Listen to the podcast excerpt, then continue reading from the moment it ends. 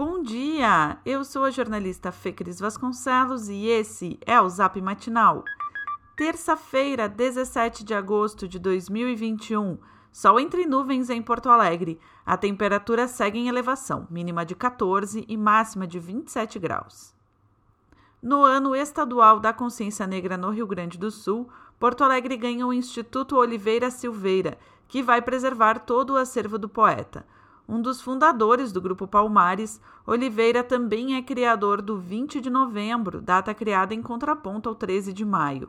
Foi aqui, na capital gaúcha, que nasceu o Dia da Consciência Negra, em mil novecentos e setenta e um, no Clube Marcílio Dias, um dos clubes sociais negros mais populares da cidade à época.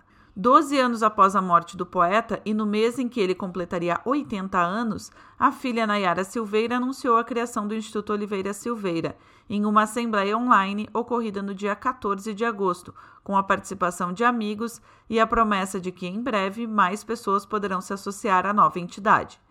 Nayara recorda a dificuldade que o Grupo Palmares teve em encontrar documentos para pesquisar sobre o vinte de novembro no passado e conta que isso motivou seu pai a criar um acervo capaz de narrar a história do nascimento do Dia Nacional da Consciência Negra.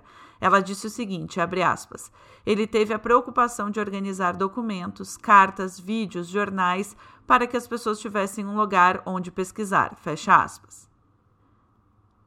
A Prefeitura projeta mudanças significativas no centro de Porto Alegre, tais como a liberação para a construção de estruturas como passarelas e esplanadas entre edifícios da Mauá e da área do Cais Mauá, sobre os trilhos do Trensurb.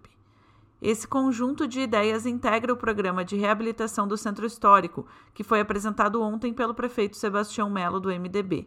Entre outros pontos, projeta-se incentivos a quem for empreender ao longo dos três primeiros anos de construção na área junto à Avenida Mauá, Júlio de Castilhos e Voluntários da Pátria. Há também a promessa de maior liberdade para o uso dos edifícios da região, com as garagens comerciais podendo virar prédios residenciais, por exemplo. A Prefeitura ainda recebe sugestões até quinta-feira, quando haverá audiência pública sobre o tema. Depois disso, o programa será encaminhado à Câmara Municipal como projeto de lei complementar. O Rio Grande do Sul atingiu a marca de duzentos e oitenta e cinco mil, cento e trinta e seis pessoas sem o registro da segunda dose contra a covid dezenove no período estipulado no Sistema de Informações do Plano Nacional de Imunizações. A contabilidade da população sem o esquema vacinal completo é de responsabilidade dos municípios, mas segundo dados da Secretaria Estadual da Saúde, computados até o início desta semana, o maior número de pessoas sem a segunda injeção é da AstraZeneca, cento e setenta e dois mil e trinta e sete. Em Porto Alegre, há relatos de problemas no cadastro de vacinação, como falta de registro de quem se vacinou em drive-thrus. Outra preocupação do governo do estado são as variantes do coronavírus e, por isso, a aplicação de uma terceira dose já está em discussão. Conforme o Conselho das Secretarias Municipais de Saúde do Rio Grande do Sul, a análise tem pertinência, mas depende do entendimento do Ministério da Saúde, que já estuda o assunto, isso segundo confirmou a secretária extraordinária de enfrentamento à covid dezenove da pasta, Rosana Leite de Mello. Conforme ela, há estudos em andamento sobre a necessidade de uma terceira aplicação em determinados grupos. Um integrante da base do próprio governo estadual anunciou ontem a articulação de um abaixo-assinado de parlamentares para que a urgência de votação dos projetos relacionados à privatização da Corsã seja retirada. O deputado Tiago Simão, do M D B, destacou que a intenção do Piratini em acelerar a análise do tema atropela um debate complexo. Em audiência pública, Simão ainda mencionou um suposto interesse da administração estadual em fazer caixa.